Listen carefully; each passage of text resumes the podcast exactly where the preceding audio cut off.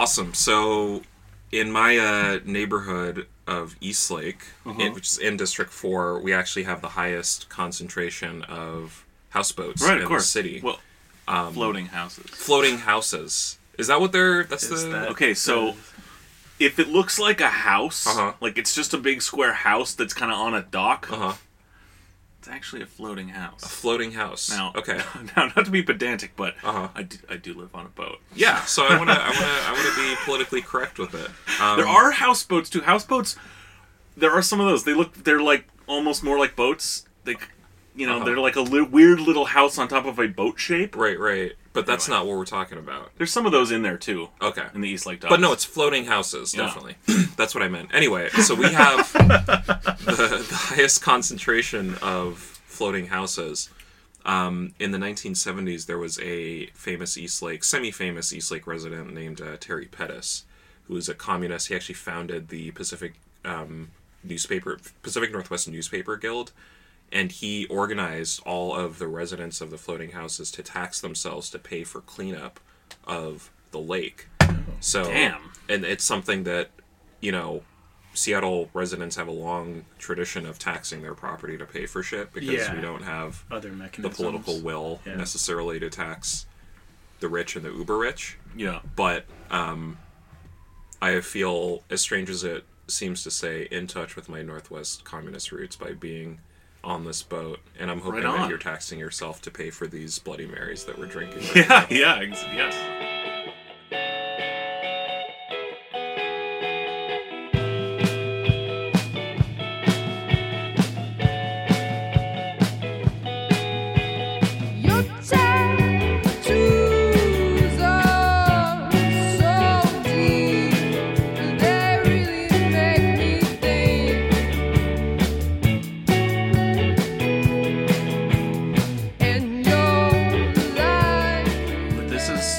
Seattle Sucks. Welcome back to Seattle Sucks. It's a whole new year. Greg keeps saying it's a whole new season. So Season this is, two. This is the next season, apparently, of uh, Seattle Sucks. So welcome to it. Um, as well, we're joined with a very special guest. But before we introduce that guest, I think Greg had something to say about um, you giving us some money. Yeah, speaking of speaking of the Seattle Sucks Fund, uh, we've just launched a Patreon. That just is a. Anyway, we're now uh, taking more seriously the idea of begging people for money, um, because uh, it seems like it seems like uh, leaving money on the table. Otherwise, also I'm like I'm mostly unemployed and kind of like have nothing going on except this. So you can find our Patreon. We'll link to it Yeah. um, that will help us continue to keep doing this and um, buying better and better liquor for guests. Mm-hmm. Uh, and so every little bit helps. Yeah. And, you know, like we said last time, if there is enough interest shown, maybe we'll consider premium content. but you have to make the first move. All right. Well, yeah, thanks for that, Greg. Uh, so we're joined by um, the incredible Shaun Scott. So if you're not aware of Shaun, he's an author of a book, Millennials and the Moments That Made Us. Um, he is he was a journalist at City Arts. He's an activist. He uh, is a member of DSA, and he happens to be running for city council in District Four. So welcome to the show. We're really so glad to have you here Thank you so much. We've been trying to make this happen for a long time. And Yeah. your star keeps rising as ours maybe putters behind. at Yeah. not, not quite the same rate. of Well, you, sh- you shamed me on Twitter for That was Greg. That was very well played. The- you know, guilt just isn't guilt isn't only for liberals. It turns out there's such a thing as socialist guilt. I'll and see- when you shame me on Twitter for not following up on an appointment that we had to meet and talk, it's very effective. That's interesting. No, that was a big revelation for me. I don't know if I buy your thesis. One of my like recurring thesis theses on this show is that there is no socialist guilt. Um, so that is something we may have to parse it. We can explore another that. time. well, Right. Um, so really, what you don't know about Greg is Greg does not have guilt. That's what we're getting it's at not here. about being all right. socialist Well, I per se, but as usual, I tend to sort of project my own psyche onto like the Everything? structure, Right. you know, Sure. um, which I'm totally comfortable doing, and is really why I have a podcast. Right. yeah, thank you for coming on the show. Um, as we said, you're running for city council in District Mm-hmm. Four, which is northeast Seattle, which includes U District, Right. um, Laurelhurst. Is that right? Ravenna, Wedgwood, Wedgwood, Ravenna, Maple uh, Leaf, Roosevelt. East Lake. Yeah. Um, and I think one big thing we wanted to talk to you about is your recent sort of policy paper that you put Mm-hmm. out on Medium, and I think you maybe put it out on my birthday on the solstice, Oh, happy birthday. twenty first uh, Right. of uh, December. Mm-hmm. Um, so we just wanted to talk you through that because, um, I mean, I don't want to spoil anything, but I, it was very unique for me to see. Mm-hmm. So I'd love to hear the thinking behind it and the history. Right. Well, the policy rollout it rolled out um, on your birthday on the, on the solstice because um, that's a, t- a time of year I think symbolically where you hear uh, a lot of people talking about women and LGBTQIA plus folks in particular talking about feeling unsafe when it's as dark as it is Yeah. on streets that are as poorly lit as many of Seattle's streets are. And so, uh, rolling out a policy platform that had to do with how do we make Seattle um, an actually anti sexist, anti homophobic city um, was an opportunity that um, we had been thinking about for a while. And so, um, you know, Greg, you were um, riffing a little bit about sort of the lack of um, the voices of women and LGBTQIA folks generally. I think Yeah. in urban planning, that's something that you see a lot, which is is odd because um, Jane Jacobs is like the most influential urban planner ever. Um, and and so it, it's unfortunate that you know sort of subsequently a lot of the things that she had to say about how cities were supposed to be outlaid have really not been implemented so much by male leadership. Um, and so you know central to the Jake the J- Jacobian Jacobsian vision um, is this idea that increased density more people having their eyes on the street as she put it housing options of all kinds of sort of income tiers especially for working people means that your streets are going to be safer. There are going to be there's going to be more street activity, a better sense of um, people having ownership of their neighborhoods and the public space in it. And so that is really kind of the foundation of of, of my candidacy. Ultimately, is um, having a housing first, ho- housing now, deeply affordable housing approach. But having that focus means that um, we're going to see peripheral, or I don't mean to say peripheral, but um, other, you know, other related benefits in other walks of civic life. For Sure. instance, um, suddenly when people are feeling safer as a matter of having more street activity, you have less of a need for carceral solutions and Yeah. pushing for hundreds, you know, more police officers on the street. When you're you're going in the direction of housing now, housing first, women and LGBTQI plus folks who are in um, abusive relationships, for example, will be more likely to leave those because they're not depending on them for the financial stability that might come with them. Um, and so housing forms the core. Housing is sort of as it relates to the right that citizen, the citizens of Seattle have to the city, forms the core of my platform. But it's not a, a gender blind or a race blind urbanist vision. It's one that says that um, actually having more public space, um, having more civic investment in housing means that we're going to have the quality of life for minorities, for women, for um, sexual minorities is going to be greater in the end. that's one thing that I found uniquely interesting is in that piece you are able to talk about safety on the street, Mm-hmm. which historically has been like very much like a reactionary sort of talking point Mm-hmm. Right. in that because as you say it's usually directed at the carceral solution, the Mm-hmm. Exactly. Mm-hmm. police state, uh, more cops, better armed cops, um, more prisons, Right. like that. That's the solution to all this. So, I think that's what's so unique about like the a growing left is an ability to, to to actually say something new about and really combat, talk about the same what are real issues, but talk mm-hmm. about them in different ways. So I, I, just, mm-hmm. I'd like to hear more about like how we can get to a place where we need less cops, where we mm-hmm. don't or don't feel the need for the carceral state or that an argument that can actually make the idea of like police abolition like Right. seem real. You Right. Know? Well, I think that the way to think about this is in sort of the context of a 35 year long war on drugs going all the way back to 1982, where, you know, the Reagan administration and a lot of prison profiteers realized that there was a lot of business, military contractors who were in business with local police departments.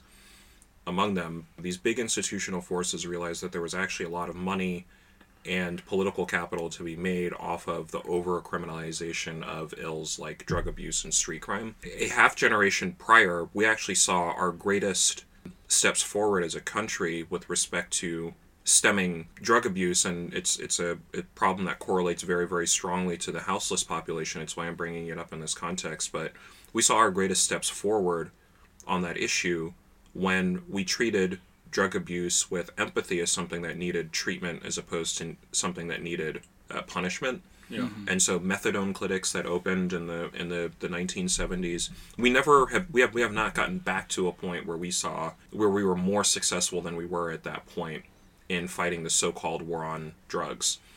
So I think locally the decisions that we make are being made in the in the context of that that broad federal sort of tectonic context and so for example one of the things that we're going to get ready to talk about is safe consumption sites locally i mean Yeah. that is the, the Yeah. most local hyper local sort of equivalent to this this broader federal trend that we see and it has to do again with realizing that people need to be thinking in more critical ways about the attitudes that we have towards certain social ills and there have been studies that have been done that show that you know people's capacity for empathy shuts off at a certain point in time when they're confronted with images of homelessness and drug abuse. But i think that that plays to our worst political instincts and i think it also leads to worser policy outcomes. There has been um, study after study that has been done that's shown that we're actually for for all of us and no no person is is happy about drug abuse no person is happy to see to have to you know step over homeless folks you know in the in the morning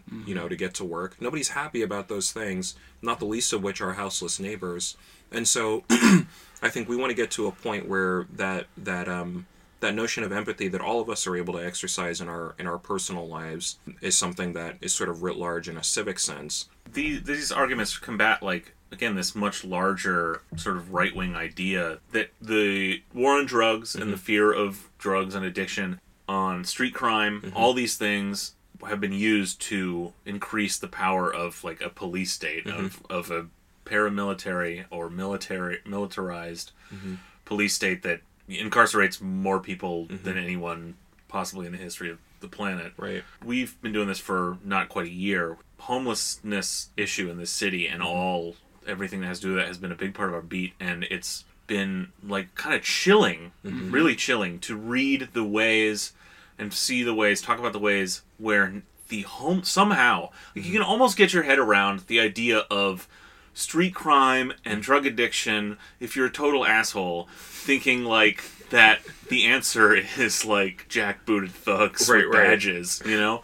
Um, and throwing tons of people in prison where really those are used to increase that state Mm-hmm. to put the police state also just uh, very specifically i think to put a lot of black people in jail Right. um, but in this city there is an attitude somehow that is Mm-hmm. the actually homelessness is being put right alongside those things Right. Mm-hmm. of crime and drugs as as if it's like an ill in itself that Mm-hmm. Right. the people on the street are a social ill Mm-hmm.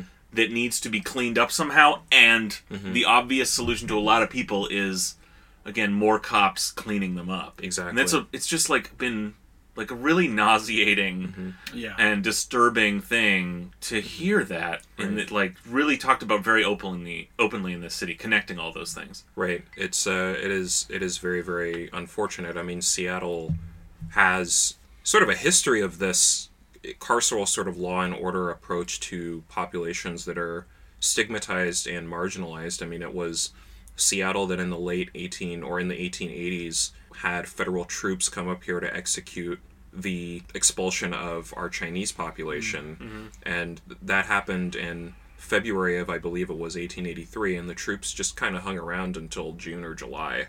um, because of the you know the traffic that they provided to local restaurants mm-hmm. and um, saloons. It was actually a business boon to have this kind of law and order you know sort of apparatus here, and so we've been dealing with that as a city for as long as we've been a city, and the thing about it is that it just doesn't work. You know, you can make the, all the moral arguments in the world, of which there are many, foremost among them being, you know, racism is bad. I don't know about you guys, but that's just kind of the read I'm starting to get.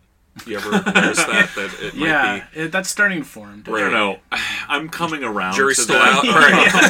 Right. right. Well, I, you know, I, I, uh, I think that there's a case to be made, to say the least. But aside from the moral arguments, it's it's also the policy arguments that just doesn't lead to good outcomes for anybody. The Ravenna, I think about the Ravenna Woods encampment, homeless encampment that is located in my district. I attended the last sweep of that encampment, or a sweep of that encampment. It may have been swept another time since, but I attended a sweep of that encampment that took place in uh, April of this year.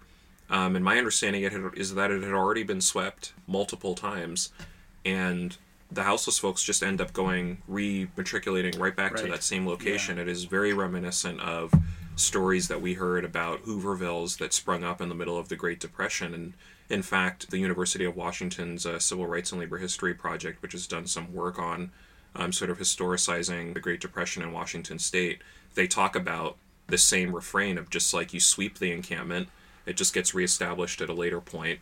And so we're dealing with all of those lessons now, and I think we're gonna we're gonna it's gonna have to take getting to a point where we realize that um, it's not homeless people that are the problem; it's homelessness as as a as in and of itself as a social ill that is created by a lot of structural forces Yeah. that are gonna make um, the problem, which is not the people, go away. Right. Yeah. Yeah. I think, like you're describing, the way that the drug war and the quote war on crime somehow gets away with Mm-hmm. just expanding the police state without actually affecting any positive solution Mm-hmm. which is there's pieces of theater that they can do just constantly endlessly that shows look we're doing something so like whether that's a drug right. bust by the DEA or something as sort of petty and inhumane as a camp- encampment sweep here in Seattle. It's sort of red meat. It's just they're saying, look, we got a bunch of calls from like Right. people assholes with um Right. like houses in Ravenna Right. that there's the this homeless menace in the woods and this is us performing that we are using the tools we Exactly. have specified the police state to do something about it and costing the city in the process ten million dollars a year Mm-hmm. on this ineffective policy measure. Day Yeah. Uh, Sheik Hawkins junior Dae Shik Kim Hawkins Jr. has we've done- had him on actually He's great. Yeah. Yeah. Um, has done some great reporting about this and he talked has. about how um, it's just a waste of money. I want to make sure to clarify. I attended the Ravenna, Ravenna Woods sweep not as a cop. Um, as, a, as a protester, I don't know if that was clear. From I feel like I left a qualifier out there. I showed up Uh, with my just- buddies I Yeah, brought the donuts and You're right. coffee that morning Um, Oh my god. yeah Are you dressed up like one of those Proud Boys in like makeshift medieval armor? I had the polo and everything. to- man. the black polo with the yellow uh, collar. I was, I, was, was a good boy. well it brings out boy. your I mean- yeah I mean, exactly like you're saying, it it feels like the conversation is all about esthetics Mm-hmm. and that it's it's an eyesore really more than anything. And um, we've talked about this on the show a lot, and that nothing is being done to address the systemic issues that cause the conditions that create all of these problems and scare quotes that we have Right. in Seattle. Right. And Yeah. s- and so one thing sort of related to uh, housing, I guess, is um, I think the neighborhoods for all um, report came out maybe late November. Is that right? How how does that um, does that intersect at all with um, this? Is it fair to call it feminist urbanism? Um, how, how do those two play together, or do they? greatly. I mean, the Neighborhoods for All report, to summarize for the listeners, it, it was a, a report that was released by the Seattle Planning Commission, um, the city's own, one of the city's own bureaus, that revealed in scare quotes what many housing activists have been talking about for decades now, which is that uh, single family home zoning effectively creates a situation in cities like Seattle where apartments are effectively illegal in upwards of two thirds of the city's landmass. These neighborhoods are zoned in such a way that the only kinds of property that you can place on them are single family homes, not apartments, not duplexes, not condos, not a, you know, nothing of that sort. And that style of zoning, that residential configuration has deep, deep roots in residential segregation in the mm-hmm. sense that many of the homes that were placed in this zoning, in these seas of single family zoning, were at one point in time racially restrictive.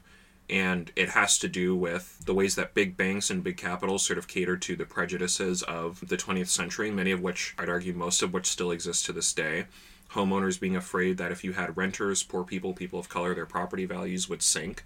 And so what we have effectively is a bunch of apartment bans throughout Seattle.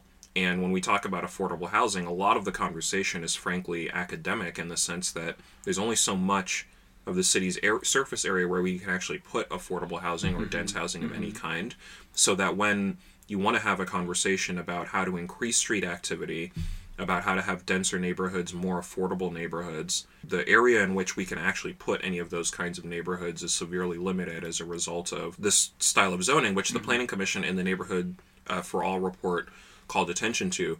My campaign, um, in the days following the release of that report, we rolled out our own enthusiastic endorsement of the findings of the Planning Commission um, because, you know, I thought it was important to, as somebody who I was a. Um, a student filmmaker when I was at uh, the University of Washington and worked with the Civil Rights and Labor History Project, where they had actually done a lot of the first work to track sort of the roots of these single family neighborhoods like Ravenna, Laurelhurst, etc., Yeah. and the roots that that had in racial uh, segregation in Seattle in the early 20th century. And so this has always been something that I've, you know, have felt really, really passionate about undoing and addressing at the city level. And we're not the only city that recognizes this to be a problem. Minneapolis has recently, to an extent, abolished single family zoning. But I think it's important to make sure that that's coupled with a real commitment to deep affordable housing Yeah. so that we're not just talking about opening up more of the city to large capitalist conglomerates, but we're actually creating more space in the city for people to have ownership of the city. Mm-hmm. And that's definitely something I'm hoping we'll touch on later when we talk about that City Journal piece Yeah.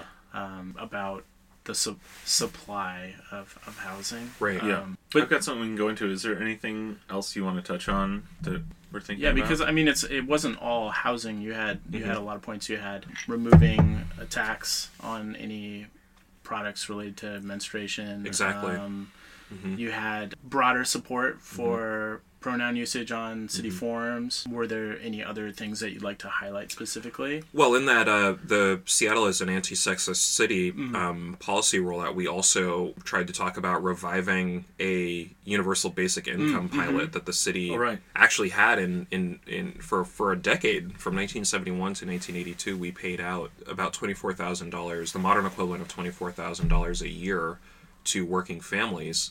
Study a study that was done subsequent to the expiration of that program in 1982 showed that some of the greatest beneficiaries of that um, basic income pilot were number one, uh, students and um, students in the university district area. Yeah. And number two, um, women that were stuck in bad relationships and wanted to get a divorce but couldn't do it because they were relying on male breadwinner models, which were not, um, up to that point, the sexual revolution notwithstanding, extinct um, as we got into the 1980s. So I think that that's something else that I would like to think about in making that actually specific to working mothers and having that. The, the revenue solution about where that would actually come from is a question that we have to address. I have advanced the idea of looking for an eco tax on large polluters in the region. So that's a potential revenue source that we can use to fund such a program. And I think addressing it, programs like these, entitlement programs like these at the municipal level, making them themed specifically for vulnerable populations is really Yeah. going to be the way to go because hi- history has sort of shown both at the local and the national levels that when you have broad entitlement programs that um, are sort of advanced as universal in nature, there's a certain danger that they don't address the people that they really need to be addressing the most. Right. Yeah. And so actually having those programs, something like a basic income pilot, go Yeah. towards working moms in particular, I think is something that uh, if I ruled the world or if I was a city councilman, I'd I'd, Yeah. uh, I'd be pushing for that. Yeah, I as a parent, I when I read that, I that definitely really resonated with me because um, until you have a child, you don't realize how much work they are. They're mm-hmm. an incredible amount of work, and I, I I can't tell you how many times I've said I. I don't know what a single parent would do, especially if you're working. I mean, mm-hmm. it's just impossible. So, Right. a solution like this to help those people in that situation would mm-hmm. be fantastic. And I think I remember you saying that potentially we could pay for it by you called it I believe a pink tax Right. by taxing any company big businesses that were contributing towards the pay gap. Exactly. Yeah. Yeah. I'm all for that. That, that sounds great. Me too. Let's Sounds get like this another Yeah. hard tax fight, which uh, I'm all in for. I Yeah. think like Yeah, we need to pay Um, more money.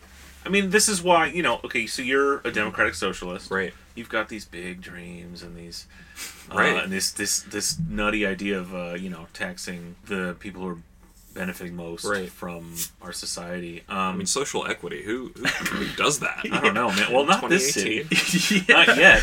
I mean, Yeah. you know, we li- uh, of course something we uh, covered a lot on this podcast Mm-hmm. is the sort of thrilling, bizarre, and ultimately demoralizing fight over the head tax. Right. My take on it, anyway, is like I'd rather fight for that stuff and lose and advance the conversation Right. over and over and over again. I think that's something that that's why Mm-hmm. we need a and more active left Right. is to be willing to argue from an ideological position Mm-hmm. Right. of what's right and what's needed and be willing to lose until you Mm-hmm. win. But that goes to like this question of like, well, so for example, um Kshama Sawant, we have a socialist on the city council. We Sham sure do. She her you know, also her um the all the uh district the seven district seats are up in on it's November 5th of this year, 2019. So it's a ways out. But um, her one challenger so far, I think, uh, what's his name? Beto. Uh, Beto O'Rourke. Beto, Beto, yeah, Beto O'Rourke has moved to the Central District. Uh, Beto Beto I feel, my, Yars. I feel my calves cramping. Um, you know, he's offered his sort of basic critique that he's offered is, um, it's it's pretty thin, but it's like Sawant hasn't you know focused on issues local to the 3rd um, that she's concerned with these larger issues. I think the first thing to say with that is like meet the left, Right. asshole. Like it's it's fucking structural, you know. Well- like get used to it. Beto might want to move to District Three before he starts running his mouth about people not focusing on District Three. Yeah, I right. think that's you know, it's it's kind of a low hurdle that he seemed to have tripped over in his announcement. He hadn't yet actually lived in the district that he was purporting to represent. So you know, f- you know, funny on him to to be accusing anybody else of ignoring the the hyper local issues. Right. I mean, I suppose when you have the largest corporation in the world and the richest individual in the history of the world living in your city, I don't think it's too much to ask that you pay attention to some of these large structural forces. But if Beto thinks otherwise, I think it's going to be on him to make that case in the course of the election. Yeah, well, I think people will make that case, and I mean, to that point, this year, twenty or excuse me, this last year, twenty eighteen, I think was like a year where what sucks about Seattle. Um, it's not only the year we started this podcast, but it's like the year that everything that sucks about Seattle went national. like, first we had this like Really again the head tax oh, fight, man. which just was such a bald and like galvanizing example of everything that's sort of wrong with and sort of weak and lame about Right. sort of lib dem local governance about like just being totally in the pocket and to- totally under the leverage of big mm-hmm. business and i mean we saw with the you know the biggest company in the world the richest man just sort of stomp on the political mm-hmm. process here and Right. that was and that story went national during the same year mm-hmm. that that same company was perpetrating a massive con on the entire country that again also perfectly illustrated what is like an ongoing problem of this race to the bottom of cities and states like Right. You know selling their souls to these corporations for Right. the the myth for those mythical jobs, Jobs. Gotta get those jobs, jobs. jobs. and just this week um, in the New York Times, which Seattle Times picked up, and then Gene Balk wrote a response in the Seattle Times about um, let's see, what's the New York Times headline? Is um, "May your city never become San Francisco, New York, or Seattle." Right. And Gene Balk wrote about it in the Seattle Times, and then uh, the great Charles Mudede, um, Right. had a response to Stranger. That the sort of narrative of which is like basically in the New York Times, it's uh, Seattleization is a particularly dire diagnosis. The high housing costs and tech riches there have remade the city with startling speed. And then in the Seattle Times, Gene Balk says, In so many ways, Seattle is an amazing success story, thriving and economically vibrant, which those are fucking meaningless words, um, drawing thousands of people from around the country and the world. When you think about the great American cities that have fallen on hard times, that are losing population and dealing with epidemics of violent crime, Seattle seems enviable. And so, okay, there's a lot of like meaningless signifiers in there, and then And again, he Mudede wrote that? Oh my god. no, I'm no, no, no. It's like, geez, Mudede. That's a far fall, man. Yeah, yeah. Um, I'm just kidding. Seriously. and what Mudede pulls out, and I recommend everyone take a look at this. It's called um, "If You Want Worldly Success, You Must Be Like Seattle," and this is from January second. this is Charles Mudede in the Stranger or Slog, anyway. Um, and what he points out is like this Mm-hmm. bullshit false dichotomy and this total like limit of options between what the other articles are talking about as these like broken cities like Detroit Mm-hmm. Right. or these growing hyper capitalist cities like Seattle where it's like those are your two options which means and they mhm. can't they're like well, I don't know what to make of this mm-hmm. you because there's all these good things about Seattle that at the end their thesis seems to be well you have to take the good with the bad because the only other option is Right. Detroit. And mm-hmm. Mudede points out that this is like a ludicrous um, false dichotomy. Right. so he says my point is the other cities considering Seattle's success and its dangers are not presented with other serious options. They Mm-hmm. do not exist. In capitalist societies, we have been confined to two cities, Detroit or Seattle. Mm-hmm. You can't really talk about how to avoid one without falling into the other. Right. And Mm-hmm. to bring it back, Right. that's why we there has to be a structural critique, and that's why like you can't talk about it's not like how can Mm-hmm. how can you say that people in the third are not affected by these massive Right. issues? Right. You know? yeah. Right, right. I mean, and and and I localize it to um, our district as well, where we have a you know a very very strong um, union of academic and student employees that are very very aware of the neoliberal turn that you know Mudede has written about very very piercingly for years. Um, the fact that we have as many incess- incessantly, You know. beautifully. you know, we, we have a, a big population of, of students and renters as well, people that very, very acutely feel the philosophical shift that we made from treating housing as a social good to treating it as a commodity. And that's something that, you know, we've started to see over the last couple of generations, and it has real material impacts on how we go about leading our lives in, in, in District 4. I mean, people having to make the choice between nutrition and textbooks, I think, is a just morally reprehensible mm-hmm. state that speaks to sort of these broad shifts. But I think that the, the Detroit Seattle dichotomy is interesting because it is founded in a structural reality that is become reified and is no less real as a result, even though it's based on an ideologically extreme position, which is that cities can't or shouldn't use own source revenues to fund the things that they need to take care of citizens in them Yeah. and that if you um, do so much, do anything to really turn the heat up on the big businesses that you foster, provide lucrative contracts to, government kickbacks to, those same corporations are going to be legitimated and leaving. When you have an arrangement like like that, that is, as I said, a, an extreme position philosophically, but has been made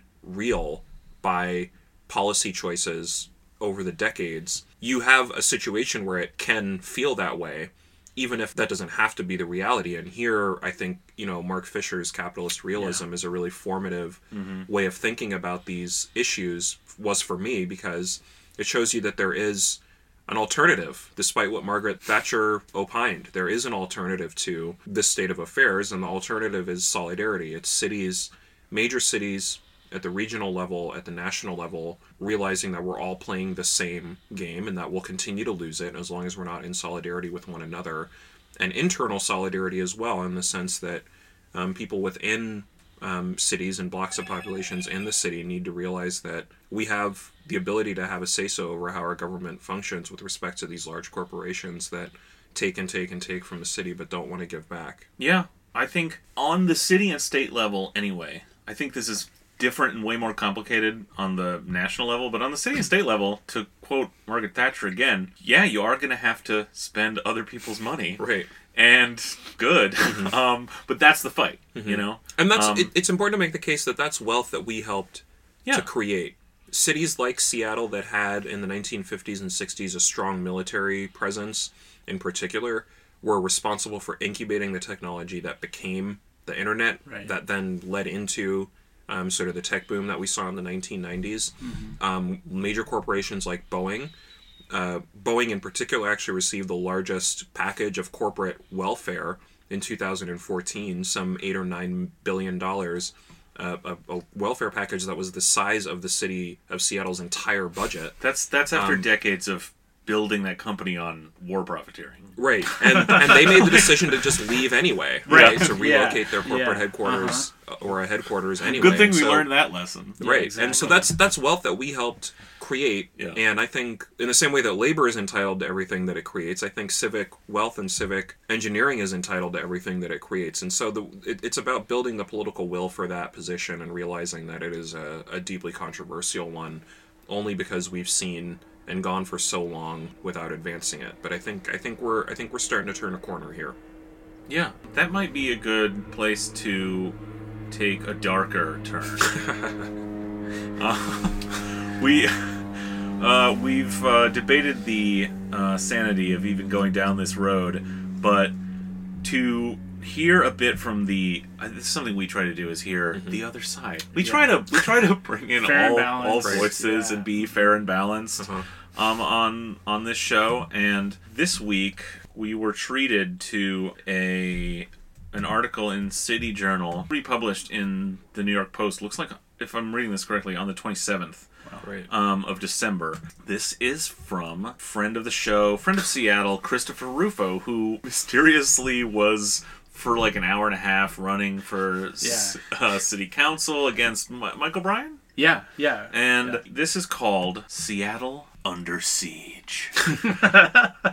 so just like Is this a new Death Wish? yeah, yeah, based but this is Seattle? the um what's the his name in- from Under Siege. Oh, Seagal? Yeah, Oh, yeah, God. yeah. This is this is a Seattle-based Death Wish. With, instead of Bronson, it's Charles. It's uh, Steven Seagal. Okay. Yeah, so that that's basically it. Um, if you just read between the lines, which is like a lot of what we've covered from Next Door and right where else. So I think I told Colin I was almost punching holes in the hull of the boat uh, reading this the other day.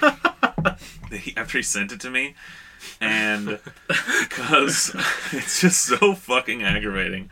Okay, I mean it's just it's just fucking dark, man. But this is so it's he it's a long piece, and he really sums up like a lot of the attitude in this town, like that exists. I'm not saying it's a majority, but Right. man, it is out there. Yeah. And he is, uh, re- I mean, he is vocalizing it uh, pretty thoroughly here. Seattle is under siege. Over the past five years, the Emerald City has seen an explosion of homelessness, crime, and addiction. Which, notice, like, those are just. That's just a list separated only by commas. right Uh, like, home, it's something we've come this con, this conflation of these Yeah, things. I mean, yeah. I will never get through this because every sentence I'm just no. gonna trip over. Like, oh god damn it! In its 2017 point in time count of the homeless, King County Social Services Agency All Home found. Uh, 1,100,643 people sleeping in tents, cars, and emergency shelters. Property crime has risen to a rate two and a half times higher than Los Angeles's and four times higher than New York City's. I'm gonna take those statistics as Right. as like That has to heavily massaged. I mean, just just hearing hearing these words from Rufo, it really brings to mind the the Dark Knight movie series, and it makes me wonder why Rufo doesn't just commit to the terminal point of his ideological position, which is to just don the Batman uniform and fight the crime himself. I mean, Yeah.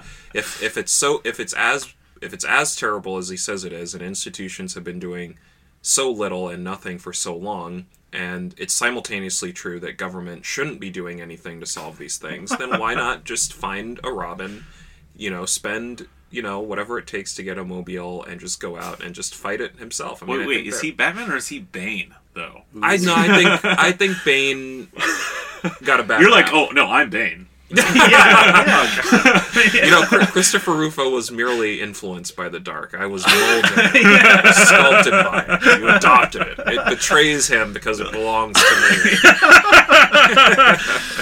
oh my god. Uh, uh, cleanup crews pick up tens of thousands of dirty needles from city streets and parks every year. Again, like conflation of these things Right. um, as causal or inextricable. We could be. We could be looking at these things separately Right, on a structural level and solving all of them. right. Um, Very true. Instead of just vilifying the people suffering most in our Right. society. Well, it's it's really interesting to me because the the eyesore logic that uh, you were talking about a little bit earlier, sort of, um, that's a moving target. Sometimes the eyesore has been the populations themselves.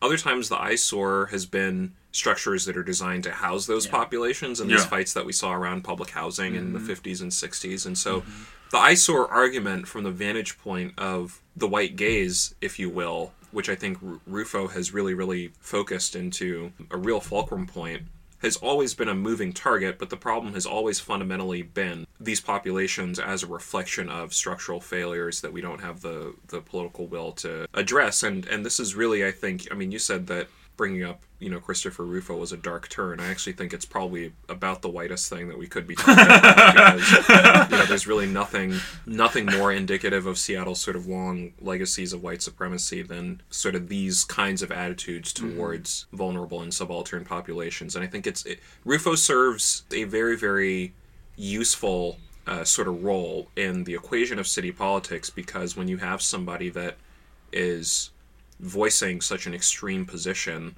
as unapologetically, it really I think forces a lot of us to pick which side of that equation we're on. And politicians that appear more proximal to coalitions that are friendly to Christopher Rufo have to be accountable to that. And those of us who are on the other side of the divide have to make sure that we're doing everything that we can to make sure that that's not a vision for Seattle that uh, that is going to be realized. Yeah. Yeah. Okay, he goes on. At the same time, according to Puget Sound Business Journal, awesome publication. yeah, Everybody should read Puget Sound Business Journal because they've got really great things to say. The Seattle metro area spends more than $1 billion fighting homelessness every year. That's nearly $100,000 for every homeless man, woman, and child in King County. Where's the what is the the, the basis in reality for that? I, Right. Who the fuck knows? Well, a- and again, number. like just taking that on its face, the city's paying a lot of money to mm-hmm. essentially round up homeless people. Mm-hmm. I mean, that's great expense that's not solving any problem. So you can just say we're spending a billion dollars, mm-hmm. but as we just talked about, you're not spending a billion dollars towards solving anything material. Well, I'll go Right. even farther than that and say, first of all, so this is this, and this is actually not just this issue, but this is a standard sort of conservative neoliberal trope Right. of we're spending all this money and the, there's still a problem, so obviously we've wasted all that All money. money, Not yeah. the problem is bigger than what we're doing to fight it. right. And so, Yeah, what if we were spending a billion dollars? Is that uh, is that an argument for? I mean, first of all, I think that statistic is dubious. At, Yeah, totally. At best, I would I would like to see um, sort of where those numbers are pulled from and how that was sort of arrived at. But even if that were the case, what's the point? I mean, what is the point that's being made? Right, no yeah. money should Because- be spent yeah, whatsoever. and that right, right. right, we have a what? problem. People Right. are suffering. So if that's the price tag, what that should tell you Uh-huh. is that the system that created that fucking problem Right, is in, is profoundly Right. inefficient and punishing. Like it's that is a uh, hole in our social budget here Right. that is being caused by whatever system Mm-hmm. put all those people out on the street. right. So Well, if, if if the argument is for scaling back expenses that have to do with um, addressing houselessness, then I hope that you know Christopher Rufo would also um, argue for uh, cutting back on the the ten million dollars a year that are spent on sweeps. I mean, that's part of that budget that he's talking about. That's you know amount that's resulted in um, ineffective policy outcomes, and so I, I think it's it's it's pretty disingenuous. I think is what it comes down to. Yeah. Um, the line of reasoning here, and um, you know, he may or may not hop into the race. I mean, I I sort of followed what was going on in all these these city council races because I want to get a, a sense of who I'm going to be working with when we get in there. And he may or may not hop back into the race. I have sort of the sense that, you know, that's something that could potentially happen. And if not him individually, I think it's, you know, you guys are doing a good job of talking about how representative of a broader philosophical sort of trend and, and, you know, sort of a rightward mm-hmm. turn among certain segments of the electorate. But I think that local elections have repeatedly shown that a lot of these sort of regressive forces are not in in as much of a position of power or electoral strength as their as their volume and their vocalness would would indicate. So Yeah. Yeah, I mean that's really important. Well, in, to keep in mind. in Seattle, what we've seen again to bring it back to the employee head tax, mm-hmm. really their power is just the money. Yeah, well, uh, right, like the head tax fight, all they had to was say it was, just about money. we might spend a little bit of money on this, so back Yeah. off. You know, Right. Yeah. it was that simple. Yeah. Uh, he goes on. Seattle has. I'm skipping ahead a little here. Seattle has long been known as one of America's most liberal locales. But in recent years, the city has marched even further left as socialists, once relegated to the margins, have declared war on the Democratic establishment. Socialist Alternative City Councilwoman Kshama Sawant claims that the city homelessness crisis is the inevitable result of the Amazon boom. I think that's simplifying, but in a way that she should simplify. Right. You know? Mm-hmm. Um, uh, so, greedy landlords, go figure, and rapidly increasing rents. This is why the resurgent left is so important. Is mm-hmm. because when the right, when reactionary forces try to argue against sort of mealy mouth compromising lib dems, right. it, it's it's easy to cut down bullshit. But what and he does this constantly throughout here. When he tries to argue with the socialist position, he just has to state the socialist position Yeah. as if it, and it's it's this terrible It's thing so like on its face, Right, right, yeah, but you just read it just like thank you for making our point. You know, like um uh so like that's why that's yeah. That's, the, political cal- Cortez. yeah, exactly, Yeah, exactly. yeah. That's why that's the political calculus for me. It's Yeah. like all they can do is make the point. Right. I mean, I'm sure they'll come up with new tools, but Right. uh, as she told Street Roots News, the explosion of the homelessness crisis is a symptom of how deeply dysfunctional capitalism is, and also how much worse living standards have gotten within the last several decades. I mean, this is his pull quote. The capitalists of Amazon, uh, he's, that was he was quoting Sawant. Uh, he goes back. The capitalists of Amazon, Starbucks, and Microsoft, and Boeing, in her Marxian optic, generate enormous wealth for themselves, drive up housing prices, and push the working class toward poverty and despair, and too often onto the streets. And it's like Wasn't that literally what happens? I mean, what's the- I'm trying like, to. he just he's like saying that like from his like perspective just he's saying so it out up his own ass he's yeah, like right. can you believe this It's like, well, yeah. I mean, on the sur okay now he has to back up and admit he's smart he's he's clever enough to say on the surface this argument has its own logic Watch, Ooh. he's gonna out has logic. its he's logic. gonna out logic us here I mean, the this. most sexist thing that you can do, right, is just say, well, you know, she might be a woman, but she's making a lot of sense right now. Thank you for that. So, you know, she's Exactly. only she's only a professor of economics Yeah. and a two-term councilwoman. Yeah. Who the fuck are you to say anything about how much sense it is or is not making? Come on, man. Yeah. Uh, advocates point to Zillow and McKinsey studies that show a high correlation between rent hikes and homelessness. An example in Seattle. Um, Yeah, wait. wait. between rent high rent hikes and homelessness. I'm confused. Uh, but correlation is not causation, Mm. and the survey data paint a remarkably different picture. And here you can smell this Yeah. coming down the road. Right, right. The survey, Survey, data. You yeah. don't even know what you know what he's he's Right. talking about. When I started to smell it was with correlation is not causation. Yeah. I Yeah. studied philosophy at the University of Washington, and anytime any one of these guys dropped that phrase, that's how you knew that it was it was time to order a shot. Yeah, exactly. you know. Okay, so according to The drinking game. county's point in time study, only 6% of homeless people surveyed cited could not afford rent increase as the precipitating cause of their situation, pointing instead to a wide range of problems domestic violence, incarceration, mental illness, family conflict, medical conditions, breakups, eviction, addiction, and job mm-hmm. loss as bigger factors. Okay, so first of all, mm-hmm. a left structural critique is happy to comment Right. on how to solve literally every one of those actual Right, problems. Right.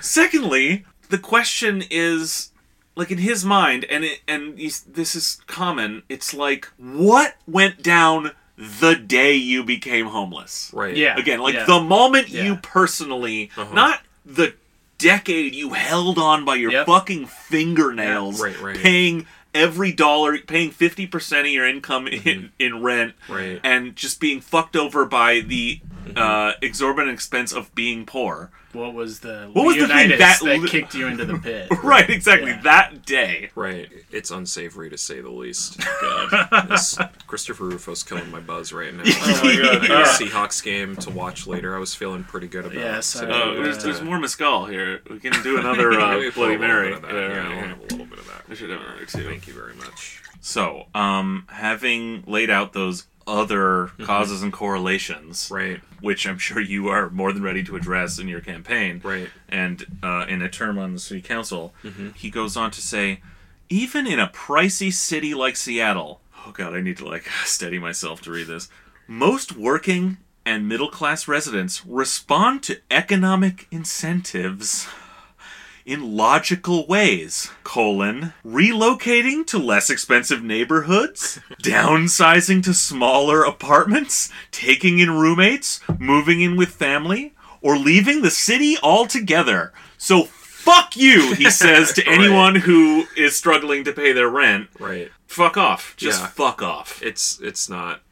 It's very very bad. I mean, one of the reasons why we made our our campaign slogan "Fighting for the Right to the City," a term that you know activists in cities have used for decades under the influence of uh, Henry Lefebvre's work. It's because most of the messages that we sort of get from people in positions of power and their cheerleaders and apologists, of which I would count Rufo one, is that if you don't like it, you can simply leave. And Yeah. it's this logic of separating people out from public land that was initiated in, in what we saw with um, and what we know about how Seattle's interacted with its, with its indigenous populations for decades since the inception of the town. It's been replicated in the Chinese expulsion. It's something that we see with we saw with the Japanese American incarceration, gentrification. It is um, what of black communities is. exactly. So this this logic of or, or this this sort of process of social domination, separating the public out from public land. This is really kind of the, the latest iteration of that that uh, that that Rufo is sort of articulating here. Yeah, and when you say it's gentrification, I mean that's what he's he's giving a very like bald endorsement of gentrification. Right. But even like the the more mainstream sort of liberal view is happy to hand wring about gentrification as such. Right. But ultimately endorses the same logic Right. that says leave it to the free market and almost more importantly and insidiously Mm-hmm.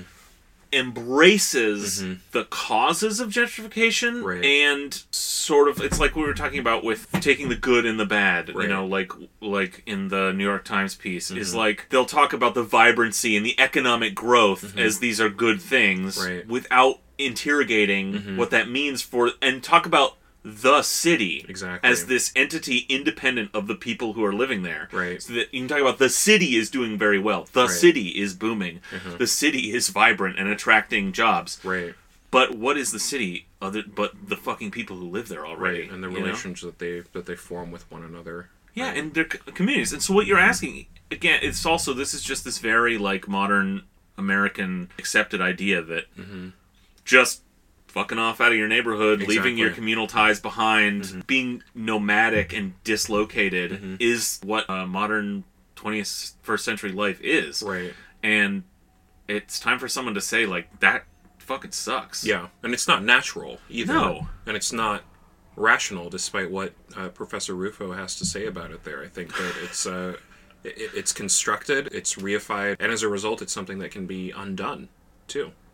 Yeah, you could imagine a different social contract that Mm-hmm. allowed for, without sort of broadly endorsing this concept, economic growth. Right. Mm-hmm. That in a just way that benefited the people who are already living in that Exactly. area. Right.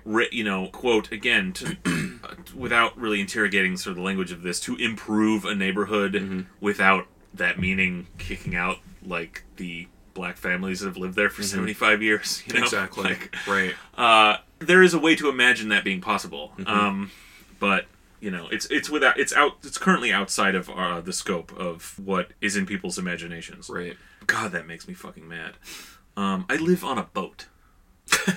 you know, you know what I mean. Like I'm doing okay. I I found a way to be very poor and kind of have fun with it. But man, Right. that's like that's that's a I have boat privilege. Right, okay? right. like, uh, again, just making the case, just getting the so much of like our politics and the resurgent left is just about Right. like getting policies out there. Like Right. when people hear this shit, they fucking like it. Right. But again, because he can't imagine this, he makes Right. the case for it here. He just like gets it on people's minds. Right. W- using homelessness as a symbol of capitalism's moral failure in scare quotes the socialists hope to build support for their agenda of rent control mm-hmm. public housing unpopular things like that oh and also minimum wage hikes and punitive corporate taxation I mean, he does do a very, very good job of making our case Yeah. in pretty eloquent ter- terms. I mean, I wonder if the thing to do is to actually have Seattle DSA send Rufo an invitation because he seems to be quite the propagandist. no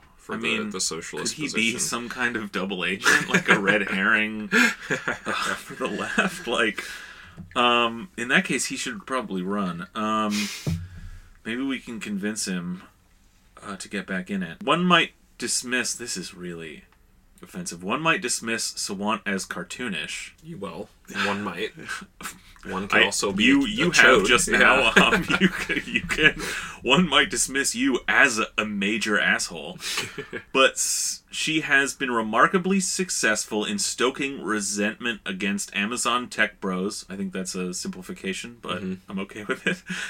And building public support for pushing the billionaire class in scare, quotes with new taxes. And uh, it sounds like he's congratulating her. I guess? Right. Well, the billionaire class, I don't understand why we're putting that in quotation marks. I mean, there are a class of billionaires. They do, in fact, have a billion dollars. He's- and they do act with class consciousness. So, like most Americans, he's Right. he's class blind. right. All right. I mean, He doesn't see color either, is what I heard. yeah. You want to talk about class conscious? He's basically congratulating Sawant on promoting class consciousness right, right. among the working class in Oh Seattle. Like, I mean, good. like, thank you. Uh, is what she should say to him for this. Where does he Where does he land with this? How does his Does he have Oh God, a it's so long. We'll never get through it. But um, so let's Yeah. see. Like, so he t- talks about like the four sort of ideological positions, Mm-hmm. And we're mostly been reading his takedown of the socialists. But Mm-hmm. um, so it's like he identifies this sort of four-legged stool of Seattle politics Mm-hmm. as socialists, the compassion brigades. It's like. It's re- the like the right. It's a right wing trope to like deride human compassion. but I Exactly. mean, I, I think it's losing its fucking purchase if it ever have any. Yeah. Ever had any like. Right. I mean, just think about what you're saying, dude. the homeless industrial complex, which he goes on to talk about. Oh, and God, it's so enervating. Like that. One of the drivers of the spending is are Mm-hmm. these nonprofits that help uh, that work to house people or support people in all Right. the ways that they do, as if they're motivated by getting those grants exactly to Right. do that, which is like, I mean, You got like, it kind of backwards, buddy. like, it's like it's it doesn't make sense. And he really, actually, I'm gonna find this where he talks about this. Oh, but the fourth one is, um, oh, and addiction evangelists, which he sets up like in the 21st century there are no straw men left because Right. there's always someone you can always cherry pick someone who's gonna espouse whatever view and then massage that in wherever you want so he's, Right. he's like his fourth thing is the dumbest of all is like people who are like Mm-hmm. actively civically engaged people promoting addiction and Right. s- and okay but i really do want to find this about um what he says about the homelessness industrial complex right. God, he's so good. Um, with more than one billion spent on homelessness in Seattle every year, not enough. One should keep in mind Vladimir Lenin's famous quotation: "Who stands to gain?" In the world of Seattle homelessness, the big winners, scare quotes, are social services providers like the Seattle Housing and Resource Effort, the Low Income Housing Institute, and the Downtown Emergency Service Center Right. which constitute what I call the city's homelessness industrial complex. For the executive leadership of these organization, organizations, homelessness is a lucrative business.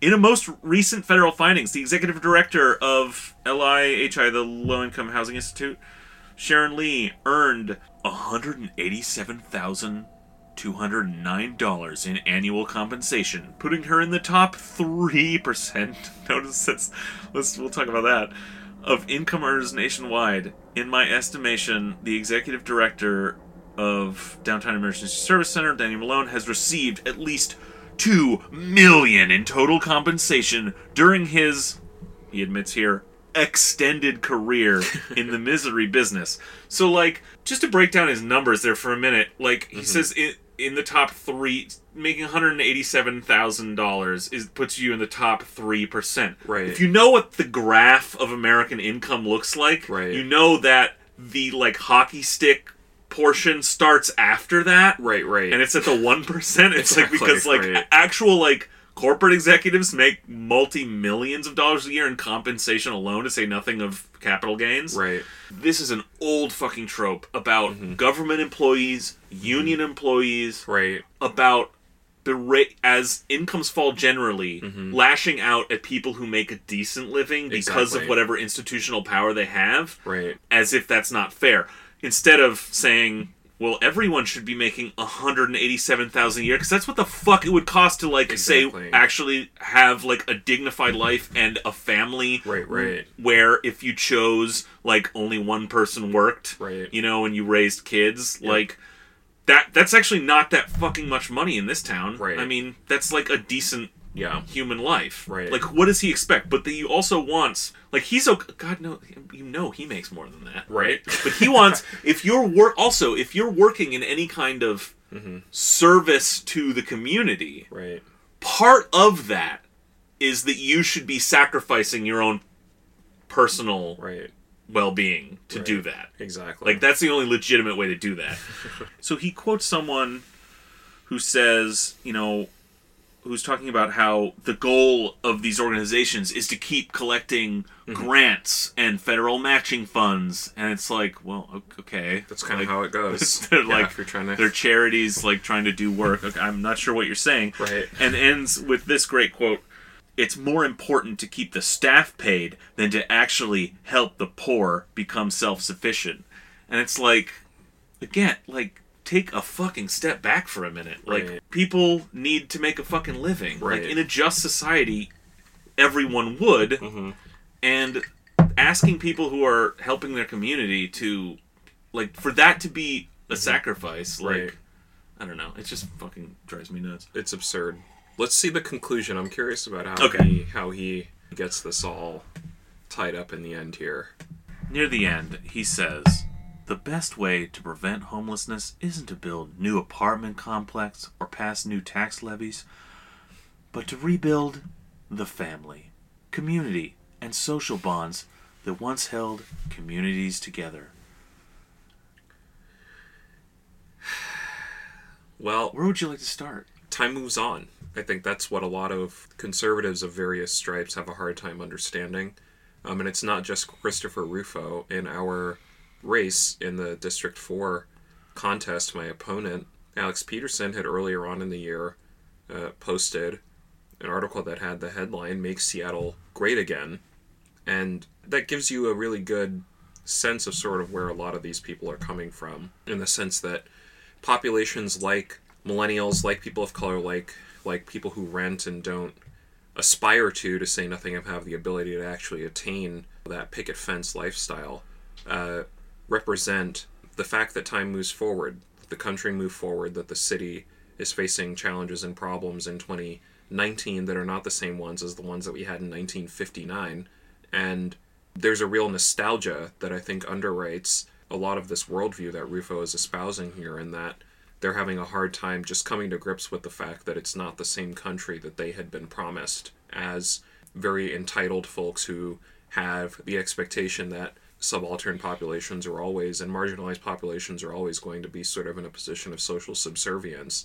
They're having to deal with and contend with the fact that the winds of time are sort of blowing and leaving them behind. So it's uh it's exciting times and i think that it's going to be up to us as organizers and as true progressives as lefties to make sure that um, these folks go the way of uh, of the dinosaurs and the dodo birds of, of politics and that there's a new sort of sense of actual vibrancy not just buzzword meaningless vibrancy and progressiveness and uh, in, in city politics moving forward Vibrations that like everyone in the city can feel. you exactly know? right Um, I think it also goes to like this, like I think a standard sort of pillar of conservative worldview and ideology, which is that uh, the root of the structure and of the reality of people's lives, it all comes from culture. It's all mm-hmm. about your cultural choices. Right. They want to individualize it and make it about the mm-hmm. choices you make in life, mm-hmm. and they want to make the primary focus of those choices is always culture, and that's why it comes back to this family stuff. Um,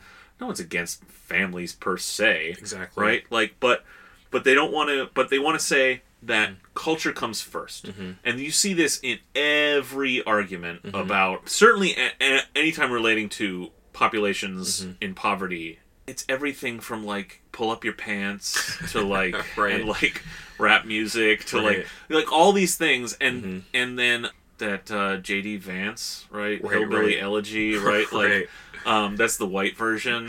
Um, it's like it's all about it's because culture has degraded right and these people continue to make these bad cultural choices Right. this is it's important to understand a quintessential Mm-hmm. pillar of conservative worldview but it's also one that for the last 35 years has been adopted by neoliberal democrats Mm-hmm. Right, very true. I mean, I think I think about um, I believe it was Senator Patrick uh, Moynihan in uh, the late 1960s. I think it was 1968 who had written um, the commission on the crisis of the black family. Yeah. sort of ascribing a lot of the social ills that existed in major cities in the um, aftermath of the the high water marks of the civil rights movement, saying that the reason why those social ills existed was not because of the tremendous socioeconomic odds that black families were facing, but because of an intrinsic deficit in uh, black families where you know women black women were the ones who were stewarding families as opposed to black men taking the rightfully assumed